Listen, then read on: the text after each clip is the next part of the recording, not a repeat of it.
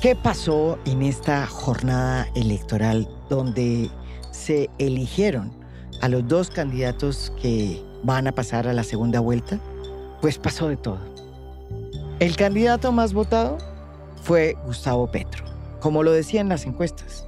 Pero la sorpresa vino por el segundo candidato más votado, porque no resultó siendo Federico Gutiérrez, el candidato del continuismo, el candidato del gobierno, el candidato, si se quiere, de las maquinarias, el candidato del centro democrático. Federico Gutiérrez perdió y terminó superándolo y con creces Rodolfo Hernández, este candidato tiktokero que es eh, el de más edad de todos los candidatos y que si uno lo pone dentro del espectro político latinoamericano y mundial, pues hay que decir que es nuestro Trump colombiano. ¿Qué significa para la democracia colombiana este resultado electoral? ¿Cuáles son los derroteros que impone el tener a esta dupla como los candidatos por los cuales los colombianos vamos a tener que votar en una segunda vuelta electoral. ¿Qué es lo que está ahora en juego? Estamos más cerca de una democracia institucional que se abra a las posibilidades de las reformas que muchos colombianos han pedido en las encuestas? ¿O estamos más lejos de esa Colombia que pide cambio? Colombia, si uno lo ve, es un país conservador en sus votaciones, en la política, que siempre vota para la derecha. Ese parece haber sido el gran resultado de esta jornada electoral, a pesar de que, repito, el triunfador fue Gustavo Petro. Rodolfo Hernández, sin ni una tarima, sin una manifestación pública, política, sin eh, haber ido a los debates, puso casi 6 millones de votos y capturó el voto del descontento, pero también la petrofobia. Para hablar casi que en caliente sobre lo que sucedió en esta jornada electoral y los efectos que va a tener en Colombia, hemos invitado a dos personas que son dos consuetudinarios analistas. Bienvenido, Daniel Pacheco editor de La Silla Vacía. Y también eh, me gusta verla de nuevo aquí, Laura Gil, directora de La Línea del Medio. Yo voy a comenzar por el revés, si me permiten. Entiendo que el gran triunfador de la jornada fue Gustavo Petro. Sacó una votación que ningún candidato de izquierda había sacado nunca en Colombia. Y eso es un hecho histórico. Sacó 8 millones 500 más del doble de lo que sacó hace cuatro años, cuando sacó cuatro millones quinientos. Sin embargo, repito, voy a comenzar por el, la gran sorpresa de la jornada, que fue Rodolfo Hernández y esa votación de 6 millones de votos. ¿Qué significa en la política colombiana lo que sucedió realmente? Rodolfo Hernández, eh, hoy después de primera vuelta, es el eh, candidato más opcionado para ser el presidente de Colombia, más allá de que Gustavo Petro sea el triunfador de esta noche. Es decir, es un gran triunfo histórico y ahorita hablaremos de él, pero mire, usted me pregunta primero por Rodolfo, porque la verdad. aquí uno hace una suma que no es muy sofisticada y es sume los votos de Rodolfo y los votos de Federico Gutiérrez y le da más del 50%.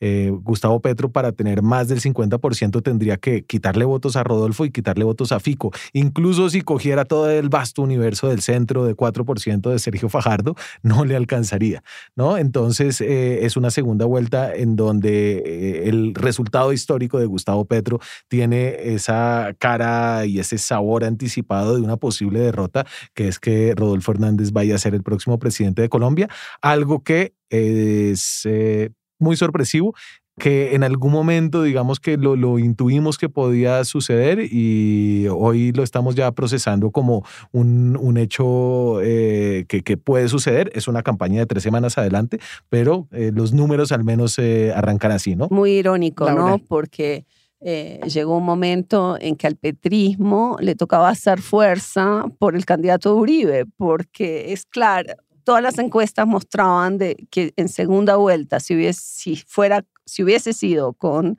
Fico Gutiérrez, eh, Petro ganaba en ese escenario. En este escenario eh, está mucho más difícil, sobre todo es que él no tiene por dónde arañar. Em, claro, porque ya todos los votos posibles están con él las adhesiones posibles en su gran mayoría. Yo creo que puede arañar muy poquito de, el, de, de este 4, 5% del fajardismo que es antipetrista. Pero sí, claro, pero hay dos cosas que yo creo que pueden jugar a favor de Petro y no suficientes. Ya los cometió muy grandes y no les, y sirvieron. sí, pero hay dos cosas que me parece que pueden permitirle a Petro arañar un poquito, un poquito, ¿no? no lo suficiente, creo yo, pero creo. Uno es, claro, en este momento es claro que él es el candidato Uribe y del uribismo, que no era claro, digamos, antes. Él podía hacer campaña contra, tanto contra Petro como contra el uribismo. Ahora cuando... No, lo hizo así, lo hizo muy hábilmente, la campaña la hizo contra Fico. Ahora, ahora va a tener el abrazo del oso. ¿No? O sea, ahora le llegó el abrazo del oso. Entonces hay que ver si eso, digamos, ayuda en algo a Petro. Eh, la fuerza más importante del país en este, eh, hoy en día es el antiuribismo, incluso más que el antipetrismo. Si usted mira los porcentajes de, de desfavorabilidad de Duque, alrededor de 70, son la suma del voto petrista y del voto de Rodolfo Hernández. O sea, la gente votó por el rechazo, votó por el cambio. Populismo de derecha, de izquierda, pero votó por el cambio. Entonces, me pregunto si eso no le podrá permitir a Petro consolidar un poco este, o sea, usted es más optimista que Daniel en el sentido de que, de que la pregunta se la hago exactamente como se le dice a Daniel. ¿Usted cree que hoy se definió el futuro de Colombia? Sí, la verdad que sí. Eh, usted me preguntó también de dónde podía sacar votos. Estoy haciendo el ejercicio. Eh, pero la verdad, la verdad es que yo creo que hoy en día, hoy en día, a no ser que pase algo absolutamente extraordinario, Gustavo Petro no tiene de dónde recoger 10 puntos. Ahora, eh, Daniel, Laura dice que eh, la gente votó eh, en esta primera vuelta por el cambio, pero yo le oía a usted decir que de pronto no votó por el cambio, porque obviamente mm, lo que se da hoy es otro escenario. De pronto lo que votó era no por el cambio, sino por, por el descontento, más bien. Pero, ¿por qué votó, según usted, la gente hoy? Con este resultado electoral? Eh, definitivamente hay un 70% de las personas que votaron en contra de los políticos y del establecimiento. Creo que el establecimiento en Colombia, si bien eh, puede encontrar unas vías para aterrizar en la campaña de Rodolfo Hernández, si bien de pronto Rodolfo Hernández es en realidad el, establecimiento disfrazado de un vociferante exalcalde de Bucaramanga, lo que representa para la gente que, que votó por él es eh, un político que desafía todos los cánones anteriores que tenía la política colombiana y entonces es un tipo que le pega a la gente, que eh, les, dice que son unos putas en la cara eh, y que ha luchado contra la corrupción. esa es la primera vez. ¿Pero usted le cree eso? Yo le creo, no, es decir, Rodolfo Hernández es un tipo que empezó a hacer política desde que fue concejal y lo destituyeron hace eh, dos décadas. Entonces, eh, yo, yo, creo que hay una distancia. No proceso, tiene está imputado, un juicio está imputado por interés indebido en la firma de un contrato de uno de los consultores para amañar un contrato de recolección de basuras. Pero creo que por la razón por la cual la gente votó es eh, un rechazo a lo que significaba Federico Gutiérrez, a lo que significaba César Gaviria, Andrés Pastrana, Álvaro Uribe, Iván Duque, el Partido Conservador y el Partido Liberal. Y en ese sentido, la votación de, de hoy fue histórica, no solamente porque la izquierda acumula eh, su votación más importante en primera vuelta, ¿no? De 40%, sino porque no hay un establecimiento en segunda vuelta. Hoy tienen que pedir permiso, hoy tienen que eh, llegar arrodillados, hoy tienen que eh, pedirle a Rodolfo que les abra la puerta eh, porque él no es el suicidio, como dijo Fico en su discurso, pero es un mensaje definitivo en contra de la clase política que resalta además que la democracia colombiana funciona, en el ámbito presidencial, un señor gastando menos plata que los partidos tradicionales, sin los medios de comunicación como los tuvo Fico, pudo ganarle el paso a segunda vuelta al candidato del establecimiento, eso es muy positivo y creo que ese es un eh, mensaje. Eh, pues, siendo él eh, un actor del antiestablecimiento. Exacto, una, como un performático. yo creo que es la degradación de la democracia, para o sea, decirte sinceramente. está de acuerdo en que esto no es una respuesta que demuestra que hay fortaleza en la democracia, como dice Daniel, sino... Yo creo que, francamente, que es la degradación de la democracia en este sentido. Creo que nos están aplicando la fórmula Trump. Creo que él sigue la receta Trump paso por paso. Y su propuesta es una propuesta muy difícil de definir, porque si hubiera democracia, uno votaría no solamente con base en TikToks, en videos de TikTok simpáticos, simpatiquísimos, pero que votaría por lo menos por una o dos propuestas. Aquí no hay, no hay propuestas. Bueno, sí, o sea, según quién. Uno, justamente, la democracia puede ser, puede ser votar, o sea, la democracia puede ser cualquier cosa, puede ser solamente ir a depositar la cuestión en las urnas. Uno pensaría que si quiere una democracia deliberante, uno por lo menos votaría en base a algún tipo de propuesta. Yo hasta yo a la fecha todavía no le conozco una propuesta a, al señor Rodolfo. Solo hay una. Quitarle la chequera a los corruptos. ¿Qué significa eso? Nadie tiene ni idea. O sea, ¿me entiendes? O sea, no hay. Y creo que nos están aplicando esa fórmula y que esa fórmula es justamente muy peligrosa. Es exactamente lo que pasó con Trump. Exacto, porque es la fórmula Trump que en cierta medida es, es es completamente desinstitucionalizadora, que puede poner en peligro. O sea, las democracias necesitan procedimientos e instituciones. Y él, creo yo, viene decidido a patear el tablero. Una cosa que le gusta a la gente. ¿Por qué? Porque, porque la gente está harta. Realmente lo que muestra esto es el colapso de un régimen y realmente el agotamiento de un sistema político que no responde a nada. a los Estados Unidos, que es... Totalmente. Entonces, Pero la diferencia es que la democracia norteamericana es una democracia rusta y con todo eso quedó bien golpeada. Pues mire, o sea, yo de, robusta, la verdad es que no, no me atrevo todavía a decir que la democracia americana hoy en día es, robusta. No, que quedó muy mal después del paso que Pero mire, Trump es la manifestación de décadas donde todos los pactos de la democracia, todos los pactos que hacen posible la democracia, se rompieron. ¿Por qué? Y es, creo que es un poco lo que nos está pasando a nosotros. Hay pactos que son tácitos en la democracia. Hay un pacto tácito. Es que si mi contrincante gana, yo puedo hacer oposición sin que eso me ponga mi supervivencia en juego. Cuando yo creo que si el otro gana, se acaba, eso abre el camino a el fin justifica los medios, que es un poco lo que pasa aquí con el tema de Petro y es un poco lo que Pero pasaba. Es un, poco lo que está pasando con, con la visión que, que, que, usted tiene de Rodolfo.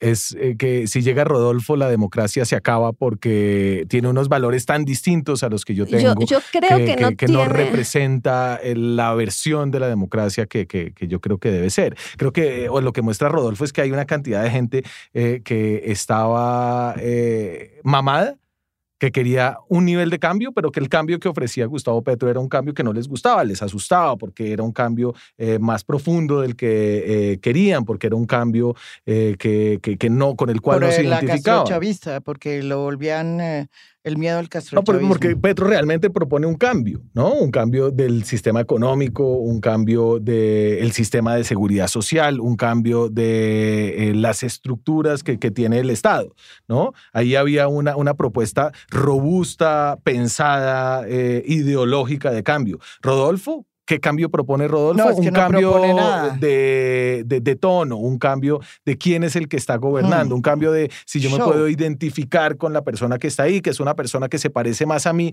Por eso el señor, entonces, en su discurso de eh, victoria, lo hace eh, a través de una Facebook Live desde la cocina de su casa. Y por eso tampoco va a los debates, porque el pueblo es el que eh, realmente... No, y va a los debates eh, pues porque lo destruyen, porque el No, señor no no sabe cuántos eso, departamentos tiene el país. eh, eh, no- O sea, curiosamente no, sabe dónde está Bichada, pero la gente de Bichada lo eligió. O sea, no sabe Pero dónde queda Bichada, no sabe cuál es la capital de Bichada, pero ganó algo. en Bichada. ¿ah? Eh, no se les olvide que Vichada es el único departamento donde el Centro Democrático tiene gobernador. Es una fortín del Centro Democrático muy fuerte. Y ganó Rodolfo. eh, eh, Por eso. Rodolfo ganó en el, en el cordón uribista Por de, de, eh, Casanare. Porque es ¿no? que es perfectamente, y es la pregunta que hago, es, es hay una especie de gran sintonía con esta imagen autoritaria, esta imagen de eh, persona patriarcal, ¿sí? Que llega y establece un- una conexión directa con la gente y no necesita a los congresistas que son una robadera, ni a los eh, ministros que son otra robadera, porque él dijo que, es que iba a acabar pues con varios ministerios. Acá dijo que iba a acabar con muchísimos ministerios. Por decir solamente una de las cosas que él va dice acá, pero yo estoy seguro que si va y habla con Daniel allá, va y dice todo lo contrario. Y nadie se lo cobra. Y ahí, y ahí voy. Creo que eso va a Claro, ser nadie interesante se lo cobra, nadie se lo sí. cobraba porque nadie se lo tomó en serio. Claro. Porque el periodismo en este país tampoco también tiene que asumir su cuota de responsabilidad. Estoy Es- totalmente es- de acuerdo. es- es, eh, nadie se lo tomó en serio. O sea, entonces, Nosotros, Pero, como, eh, ah, pero es que parece que ustedes es- estuvieran eh, tristes de que Fico hubiera perdido. yo no estoy yo lo que, yo la verdad Yo es que estoy creo, que creo que es que es una democracia que funciona en lo formal, en lo procedimental, pero que todos los pactos que hacen posible la democracia, una oposición que funcione, un Congreso que pueda operar libremente, que no sea comprado como lo compran todos los ejecutivos, entonces que las fuerzas políticas no puedan operar con base en, en un... Usted sabe que en este momento hablar de programas suena casi como que a uno es un dinosaurio que lo sacaron de eh, programas de gobierno, pero que una- un mínimo de propuestas. Pues la gente Pues de fuimos un congreso esas. que no funciona, de una justicia comprada, de una. Yo- Entonces, yo quería- entonces, entonces, frente a eso, pues obviamente las figuras que salen a patear el tablero y al mismo tiempo, porque escúcheme esto, patean el tablero, a la gente le gusta que le griten a Néstor Morales o que lo traten mal, eso les parece genial, ¿no? Pero, pero manda los mensajes de tranquilidad a la élite económica. A Pero la élite económica sí le manda los mensajes los de tranquilidad. Y, y yo creo que ahí ¿Cuál, es el, cuál es el cuestión? Es que no entendí el cuestionamiento de los medios. ¿Cómo es la historia? Pues a mí me parece haber que, por ejemplo, que Rodolfo... No, yo no digo que los medios permitan, pero a mí sí me parece que si Petro, a ver, le pongo un ejemplo. El tren de Buenaventura que propuso Petro, le cayó todo el, peri- todo el periodismo encima de decir, ¿es posible o no? Perfecto, ¿no? O sea, ¿es posible o no es posible? Creo que tenemos derecho, consumidores de noticias y votantes, en formarnos si es posible o no. Rodolfo propone cualquier cosa como volver el Magdalena al Rin y el Rin. Y y, nosotros- y nadie, nadie, a todo el mundo le parece chistoso, nadie saca Cierto. el mismo tipo de análisis para las propuestas de Rodolfo Hernández. Rodolfo Hernández, pro- pro- Rodolfo Hernández publicó tres decretos, que serían los que él eh, eh, adoptaría, dijo. La declaración de un estado de excepción apenas Eh, llegara... o sea, y, y usted vio análisis, o sea, no. yo creo, No, porque en el fondo, y esa es la pregunta, porque todos ¿será que este país está preparado para enfrentar a un Trump, como yo creo que es Rodolfo, un Trump colombiano, estilo, ¿o usted no cree que es un Eh, Trump? Porque fíjese cómo gobernó en Bucaramanga. Entonces Rodolfo eh, en Bucaramanga eh, eh, gobernó de una manera relativamente distinta a, a la que llegó. Eh, fue un gobierno fiscalmente responsable, se rodeó de algunas personas eh, eh, que eran buenos técnicos, eh, tuvo una, una, una gestión Como relativamente no tan accidentada, excepto por sus dos suspensiones, una por darle una cachetada a un concejal. eso. No, pero, pero, Pero fíjese que yo creo que nosotros somos, y en eso yo estoy de acuerdo con, con Laura, nosotros hemos sido, y lo digo yo también, y eso que nosotros lo hemos invitado acá y hemos tratado de entenderlo, pero yo sí creo que nosotros hemos sido los medios, y me incluyo, has- hemos sido muy benevolentes con Rodolfo Hernández. pero Rodolfo estuvo a dos pelitos de hacer una alianza con Sergio Fajardo en dos ocasiones Y, y no- distintas. y nadie. y- ¿no? y- a, a ver, yo En- y- y primero entonces hago mi. Creo mea- que el centro va a estar ahí expectante a ver si esa alianza se puede Pero hacer No, de el nuevo. centro que va a le- estar ahí.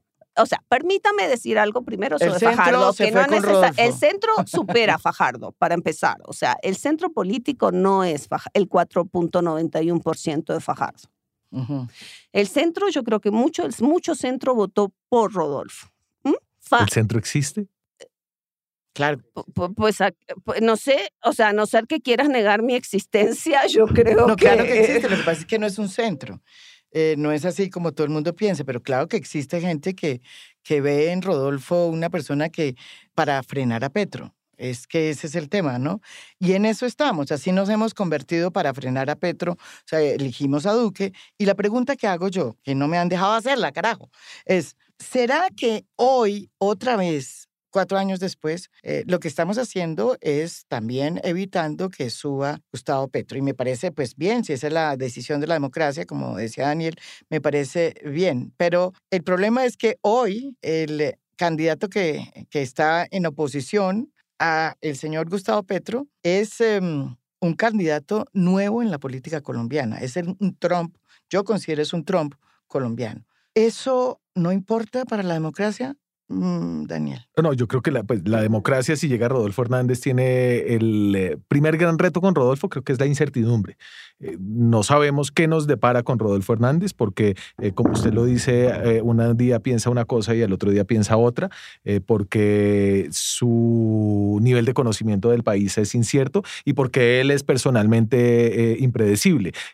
A un día es aliado de una persona, al día siguiente lo está calificando de corrupto y a los tres días después le ofrece la vicepresidencia, ¿no? Le pasó a una periodista eh, eh, de, de la región de, de Rodolfo. Entonces yo creo que hay una gran incertidumbre que se puede subsanar de ciertas maneras parcialmente y es con unas adhesiones eh, de personas que Rodolfo pueda recibir y, y que se puedan hacer parte de su campaña. Y ahí hay eh, un programa del centro. Eh, Yeah, pero a lo largo de su mandato vamos a enfrentar a una persona que es realmente impredecible. Yo creo que esa es eh, un reto para la democracia, pero sí creo que la democracia eh, se pronunció de una manera muy decidida hoy en contra de la clase política y que esa es eh, Y, y eh, un aspecto positivo. de Petro. No, pues Petro, pero no, Petro sacó el 40%. Ah, Pero yo quisiera decir algo sobre el tema de la clase política Rodolfo. Rodolfo sabe que no tiene con quién gobernar. Las negociaciones de la coalición Centro Esperanza y eh, la campaña de Rodolfo Hernández son cómicas, para son ponerlo un poco. acá.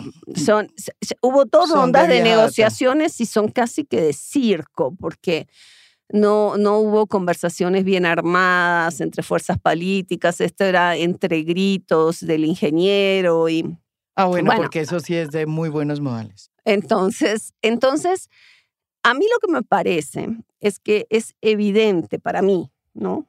Que si ya estuvieron en dos rondas de conversaciones en dos momentos diferentes antes de la primera vuelta, lo lógico es que ese centro, el centro de Fajardo, ¿no? Que va a terminar ahí. Claro, yo también Va- creo. O sea, yo no veo dónde más puede terminar No, si ya y- estuvieron en y dos eso como- lo tiene muy lo- y van a claro el terminar ahí. con dos, con, creo yo, con esta esperanza. Pero terminar eh, formal, es decir, que Rodolfo los acepte ahí. No, no, Exacto. no como, como el resto, como el uribismo y Fico y todos los demás que van a terminar ahí porque no, No, tienen a dónde más irse. van a también. No, van si a terminar va a ahí, van a puerta. terminar ahí simplemente por una cosa, porque él les va a prometer que ellos van a gobernar, porque él no tiene con quién. Ujú. Y no, tiene, no tiene programa. Porque no, tiene... programa, porque no tiene O gente sea que sepa. Fajardo ganó. Pues, pues, esa era la, estrategia primicia, desde el esa era la primicia, esa era la primicia. No, pero, pero yo creo, No ¿ustedes creen ser. que lo Esto que yo estoy diciendo no va a Esto pasar? sí aquí están. Yo No, estoy pues, yo- totalmente Yo creo que ya hubo dos rondas, de pronto ya Entonces, se conocen un poquito más. Lo eh, lógico es eh, que eso pase ahí. O sea, hay gente como, por ejemplo, la gente de Fajardo, Fajardo incluido, que considera que no puede haber ninguna negociación con Petro a pesar de que sus programas tengan una similitud interesante, impresionante a veces, em, y que no hay ningún problema de decencia al sentarse con el señor Rodolfo Hernández, que es un trompista. A mí me parece muy curioso de que hayan considerado que no se podían sentar con Petro y sí con Rodolfo Hernández. Me Es parece que, hay que una contradicción. El centro Pero- basado en la evidencia y, y- eh, y- y en la te- la- la- el, el cambio serio se siente más afín a Rodolfo Exacto, a mí me parece, la verdad es que me parecía, a mí me, a mí, digamos, me parecía, digamos, a mí que fui votante Fajardo me dejó desconcertada esa, em, digamos, esa aproximación em, con Rodolfo Hernández, porque en mi, en mi, digamos, en mi mapa de riesgos para la democracia colombiana, creo que Rodolfo está ahí arriba. Me parece que Petro es más institucional que Rodolfo Hernández. Em, y me parece que tenía más coincidencias em, el fajardismo con... Claro, Con el programática petrismo. sí, pero Pues, pues el fíjese, lo programa- de... Déjeme solamente contar una cosa que me parecía Daniel y yo chistosa. creo. Pero Sí. pues sí, o sea, eh, un tipo que no tiene ningún programa, que no tiene ningún asesor programático en la silla vacía, les preguntamos, bueno, eh, sobre sus propuestas de seguridad, ¿cuáles la- las propuestas de corrupción, cuál es su asesor programa? No, no, no, estas son las ideas de Rodolfo aterrizadas en una redacción correcta. ¿A quién más le preguntamos? No, a nadie más. Yo, por ejemplo, que sigo el tema de política exterior y me hice la tarea de mirar todos los programas en política exterior. Usted sabe que por eh, norma, cuando se van a inscribir los candidatos, tienen que entregar un programa, ¿no? Entonces yo, pues lo único que había para leer era el programa ese que entregó Rodolfo. No hay una palabra de política exterior, pero ni una, ni una. Y después aparece un decreto en borrador donde quiere, o sea, para que, para que se... Le, voy, a, No, voy a claro, dar un ejemplo. Estaba la propuesta de eh, nombrar a los embajadores de los pero funcionarios es en que el vivían decreto. en el exterior. Ese- pero eso es en el decreto. Eso es en el decreto. Y le voy a decir una cosa: el decreto, para que se ría la audiencia. Él dice, vamos a eliminar embajadas. Empieza a eliminar embajadas por decreto. Y después dice, algunas las vamos a volver concurrentes. Entonces Eso va a volver concurrente el Reino Unido con Sudáfrica, Indonesia con Austria. Es una cosa es que ni el mapa tiene en la cabeza. Bueno, eso, eso hizo Uribe en su primer gobierno, ¿no? Canceló muchísimas embajadas Anuló y unas... consulados. Y acuérdense, Y el todos primer se Uribe volvieron a hacer. era eh, una propuesta en contra del clientelismo y la corrupción. Uribe uno, eh, el, el- el Su que llegó, referendo. el que llegó, claro. ¿No? Que, que ahí hay, sí, Rodolfo no es del todo una figura desconocida en la política colombiana, digamos, eh, en Por ese eso sentido. tiene unos nexos profundos, casi que... Ahora, para volver al De- tema Pues de sí, Trump. le dijo a usted aquí en, en a fondo, le dijo que además tenía eh, negocios con uno de los hijos de Uribe. Mira. Es así. Y lo dice sin ningún problema. Y yo, yo para volver un poco al tema de Trump, es verdad que eh, Rodolfo es una figura política, entonces que no encaja la figura del outsider perfecta. Eso, eso lo tengo claro. Es más, tengo claro de que mucha gente de todo el espectro político considera que su paso por la alcaldía de Bucaramanga fue, un- una, bu- fue buena para, para la ciudad. Pero, pero, yo creo que no, está, no se está midiendo las amenazas que él representa desde el punto de vista institucional. Yo recuerdo Pero muy ¿sabe por bien, no? recuerdo muy bien. No se miden porque eh, la idea es frenar a Petro. Exacto, pero exactamente el mismo escenario que con Hillary Clinton. Hillary Clinton ganaba todos los debates, Hillary Clinton con- tenía propuestas, Hillary Clinton, el odio a Hillary Clinton, el cansancio con el Partido Demócrata. ¿Y qué se decía en esa época, pre-2016 en Estados Unidos? ¿Qué Claro, se decía? es que cuando ganara Trump, poder. que cuando Petro, ganara no. Trump, el solo asiento presidencial dignificaba a la gente, dignificaba a la gente, ¿verdad? Que lo dignificaría, ¿verdad? Tú estabas todavía sí, ya. creo que, que esa sería un buen paralelismo con los riesgos que se vienen, porque el asiento Exacto. presidencial y, y el de Casa de Nariño, No- pues no ha definitivamente dignificado no a ha nadie. dignificado a nadie. sí. Exacto.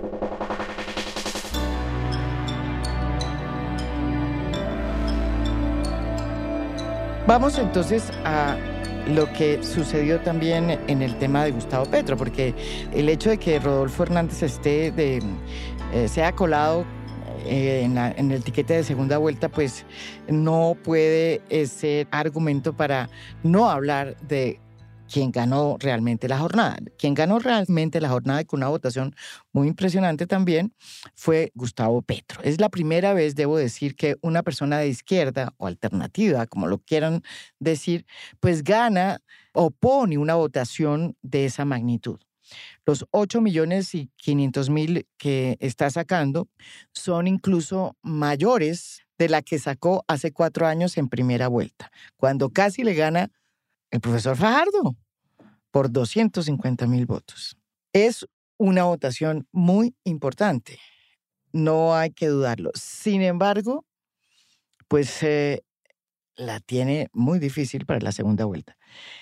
Análisis sobre esta votación que es una votación histórica para la izquierda en Colombia que también tiene que decir algo sobre ese país. Este país es distinto. Ah, yo creo que una de las razones por las cuales hoy podemos ver esta votación, creo que es el acuerdo de paz. Creo que es un reconocimiento tardío a que esta izquierda democrática se pueda expresar con libertad eh, en un país donde sí seguimos en conflicto, pero un conflicto mucho más confinado. Eh, yo, yo realmente, digamos, creo que es un logro de, de, de la izquierda, de la izquierda colombiana haber logrado, digamos, haber armado una coalición que incluye desde la izquierda radical a, al centro, Cosa que nunca había podido. que había nunca se había podido. Eso me parece, Solo se quedó que- el MUIR por fuera.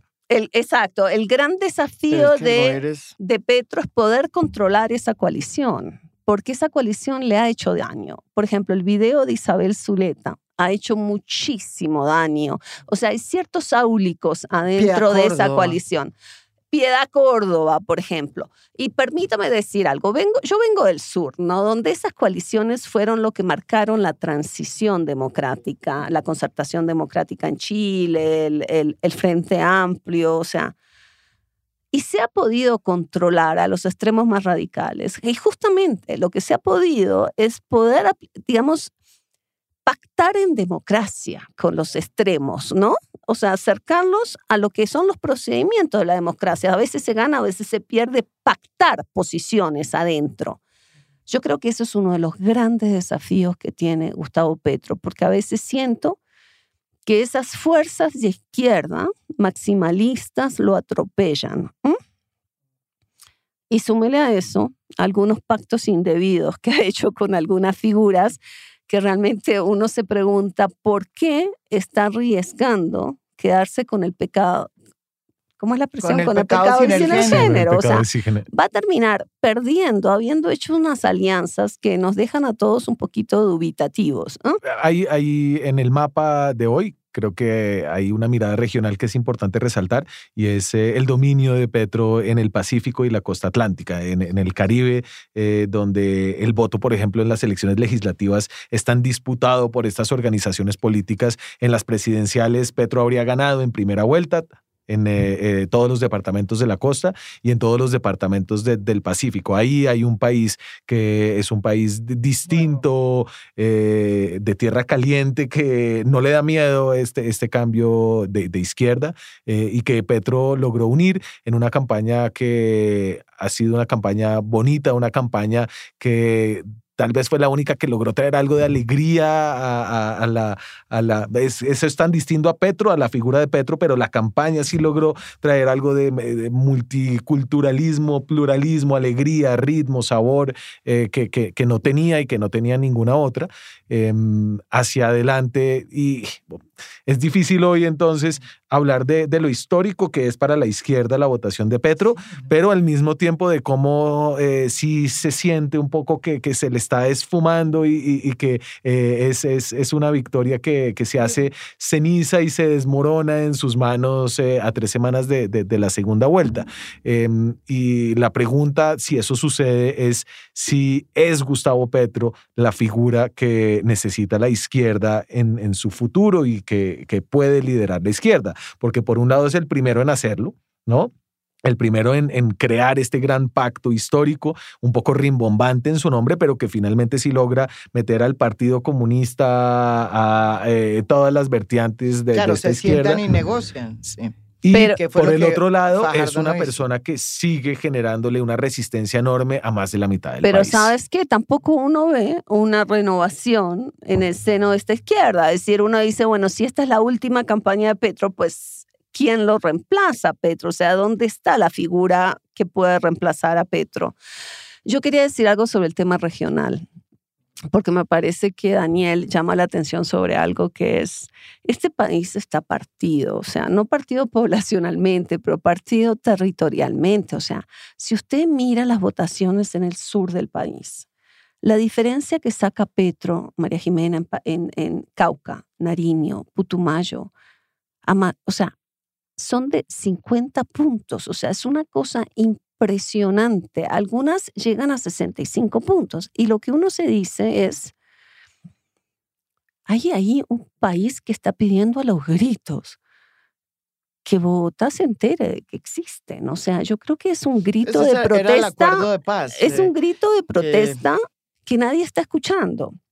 Y es, es un país que no, no le asustan cuando eh, eh, se propone eh, cambiemos el sistema de salud, cambiemos pues el sistema pensional. Pues es, un, es un país que, que, que, percibe distinto, digamos, que los logros que, que, ha tenido bajo, bajo el sistema actual, que Petro definitivamente propone cambiar profundamente. El cambio de, Petro es un cambio eh, radical, eh, eh, estructural del Estado colombiano en muchos aspectos. Su programa en seguridad social, su programa de transición energética, su programa de modelo económico. Es un cambio... Pero fíjese que había tantas similitudes, por eso yo nunca he entendido eh, con eh, el programa de pues, Sergio Fajardo. Usted sabe que los dos proponían precisamente volver a negociar los tratados de libre comercio.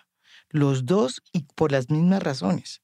Y con pensiones era muy chistoso porque Fajardo le decía, no es lo que yo propongo. Y es exactamente lo mismo, se diferencian en los montos. El, esquema de pilares de Fajardo era a partir de cuatro salarios mínimos, el de Petro a partir de uno. O sea, al contrario.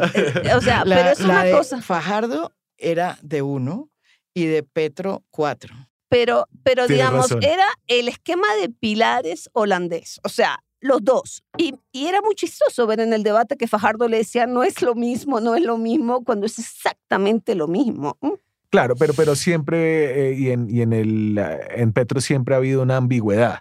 ¿cierto? Una ambigüedad que, que él utilizó y con la que coqueteaba eh, eh, casi que alevosamente alrededor de la propiedad privada. Eh, y que eh, dejó en el aire por muchos años cuando dio discursos eh, en el Cauca hablando de expropiar, que después se volvió la democratización, que le han costado profundamente y que obviamente hay un sector de la sociedad que se ha encargado de que le cuesten cada vez más. y entiendo yo ahí el reclamo alrededor de eh, unas varas distintas para medir los riesgos que implican eh, cambios y populismos eh, del de izquierda de Gustavo Petro y el de no sabemos qué, que suena y tiene un sabor derechoso de Rodolfo Hernández, ¿no? Que, que, en cambio ha sido evaluado con casi, con risa, exacto, casi como risa, o sea, es cómico, pero resulta que el cómico, el payaso va a ser presidente.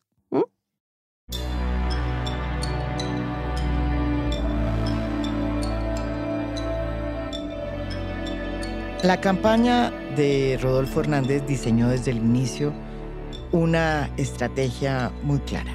Tener solo una premisa, que era parar la robadera, como decía y dice Rodolfo Hernández. Es decir, una lucha contra los corruptos. Y los corruptos, pues casi que somos todos. Esto a pesar de que él es una persona que tiene un proceso que ya va muy avanzado, porque fue imputado y está al borde de ir a, juicio por un tema de corrupción. Curiosamente, en esta campaña electoral había dos candidatos, no solo Rodolfo, con problemas eh, serios con la justicia. También Sergio Fajardo por un préstamo en dólares que tiene precisamente una imputación en la fiscalía. Gustavo Petro tuvo otra estrategia. Gustavo Petro decidió que la corrupción no era su tema, no necesariamente, y se metió a tocar todos los temas sociales que afectaban el bolsillo de las clases eh, que habían sido más golpeadas por la pandemia o por las malas decisiones del gobierno de Duque. Los dos candidatos le apostaron a capturar ese descontento porque las cosas, según lo decían las encuestas, no estaban bien. Cualquiera que sea el presidente va a tener que responderle a esta opinión, a este sentimiento nacional que pide que las cosas cambien. ¿Usted qué cree que le puede pasar al país si el presidente que llega a manejar los destinos del país no termina oyendo lo que está diciendo la gente? Yo, digamos que el, cambio que propone Rodolfo Hernández es eh, incierto porque como no sabemos qué propone, eh, más allá de quitarle la chequera a los corruptos, entonces ahí, ahí puede caber de todo. Creo que hay una gran posibilidad de que no haya ningún cambio y que Rodolfo Hernández termine pactando con los políticos eh, y siguiendo un poco el camino que, que, que, llevamos hasta ahora. Yo, yo creería que el cambio que sí significa Rodolfo es un mensaje a la clase política que si no lo habían escuchado antes, ahora sí tiene que ser eh, necesariamente entendido e interiorizado, es que no pueden burlarse en la cara de la gente. Si quieren estar en la disputa del poder presidencial, no pueden pasarle por encima a la gente. No puede haber un presidente que eh, en sus peores momentos de popularidad piense, no, piense que se va a poder reelegir, que escoja el mejor amigo para ser el fiscal y que lo utilicen para tratar de sacar de la cárcel al expresidente. Yo creo que eh, la la, figura de Rodolfo va a enviar un mensaje a esa clase política de que si quiere ser competitiva en el futuro, tiene que ganar la legitimidad, porque si no es con Rodolfo ahorita, va a ser con otro después. Y ese otro puede ser una figura como Petro, que es lo que más le teme eh, ese establecimiento. Em, pero un cambio así profundo eh, con Rodolfo Hernández. O sea, lo que, lo que estamos haciendo es que la gente votó por porque no se cambiaran las cosas yo creo que hay una cantidad de gente que no quería que se cambiaran tanto, pues porque si no Petro habría ganado en primera vuelta. Pues mire, yo creo que una de las cosas que no se van a hacer públicas, pero que van a ser negociadas, es el futuro de Álvaro Uribe. Yo creo que eso, el uribismo, es todo lo, eh, digamos, es un, un, eh, un pilar que tienen y que eso va a ser negociado. Si, si, se hace público o no, lo que sea, pero eso va a ser negociado es mi, mi, mi convicción. Si Entonces, gana Rodolfo o si gana, Rodolfo. No, yo creo que antes de que gane Rodolfo. Yo creo que Fico se puede parar a decir, yo no hablé con Rodolfo, yo no voy a aceptar puestos, yo no, no tengo comunicación, pero mañana va a haber llamadas y ciertas garantías se van a pedir. O sea, mm, tampoco nos pueden tomar como que somos ingenuos y no creemos que ahora resulta que Ahora resulta que los apoyos en política se dan gratis. ¿ah? Creo, creo eso. Y creo que yo, la verdad, es creo que cuando Alejandro Gaviria le dijo al Financial Times que estamos sentados en un volcán, yo sí creo que estamos sentados en un volcán. Y que, le va, que si Rodolfo gana le va a explotar. Yo creo que nos deberíamos estar preparando para un paro nacional permanente. Entonces, Laura dice paro nacional permanente. Yo, yo creo que eh, la, la, segunda vuelta va a ser eh, un indicador de qué tipo de cambio es el que querían eh, los colombianos. Gustavo Petro se inventó que es que nosotros estábamos preocupadísimos por el cambio climático y por estar sacando petróleo y por el fracking y, y por la economía extractivista. y, si, y si pierde, pues no, es que los colombianos estaban emputados diputados era con los políticos, porque no les paraban bolas, porque eh, robaban, eh, porque eh, tenían la chequera. Y el hambre no. Y entonces creo que verán y van a decir la gente, bueno, pues hay, hay, hay, un hambre y entonces, pero no, ese no era mi, mi, mi principal motivo de cambio. Y eso puede ser como una, una yo, yo creo que detrás de, de, de Rodolfo hay una sensación de pérdida de legitimidad del establecimiento político que, en que él logra encargar, encarnar y que lo hace muy bien y la gente le cree, cree que él es auténtico en su rechazo a esos políticos. Y se siente además confiada de que este señor que dice que hizo 100 millones de dólares en su carrera porque es un gran negociante, pueda hacer los mismos milagros con las finanzas nacionales eh, y con la chequera que, que se gasta el país. Manejar el país como su empresa. Exacto. Y, yo creo que eso habla un poco es de quiénes son los votantes colombianos y, qué es lo que están dispuestos a cambiar y qué no. Colombia es un país de personas conservadoras en su mayoría.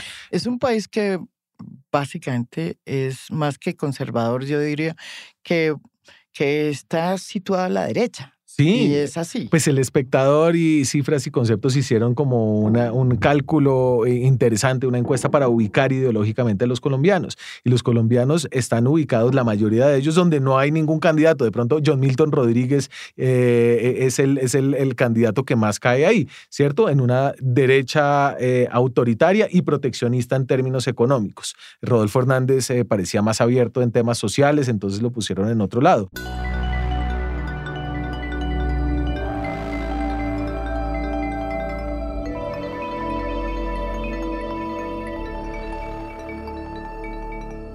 Laura, los colombianos siempre nos hemos preciado que nosotros eh, somos una democracia que respeta las instituciones y que aquí no nos va a pasar ese tema del populismo.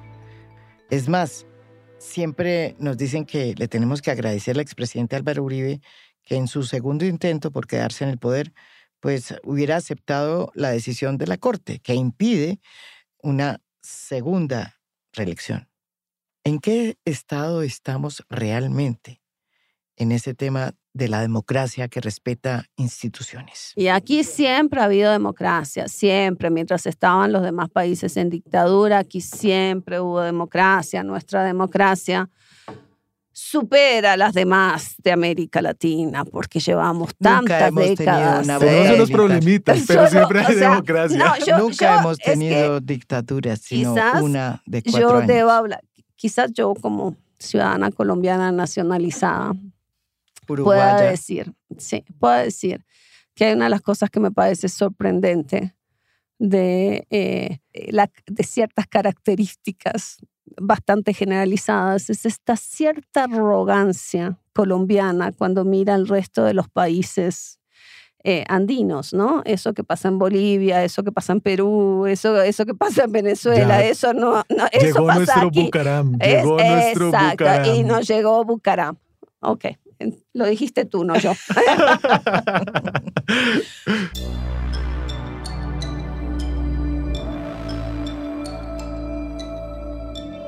Bueno, yo les agradezco esta primer flash eh, de esta jornada electoral que yo creo que va a dar para mucha reflexión y para muchísimos análisis.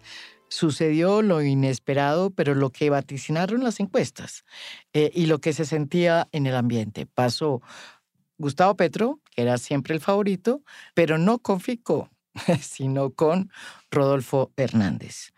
Una fórmula sensata para unos, como dijo Fico, eh, y para otros, incluido varios analistas de la política y de la ciencia política, pues un auténtico trompista. Esto es A Fondo, un podcast original de Spotify. Mi nombre es María Jimena Duzán.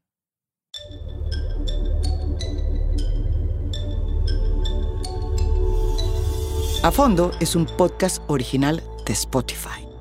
Producción general, Lucy Moreno. Editor de contenido, Adrián Ateortúa. Editor de audio, Audio Factory. Música original del maestro Oscar Acevedo. Gracias por escuchar. Soy María Jimena Duzán.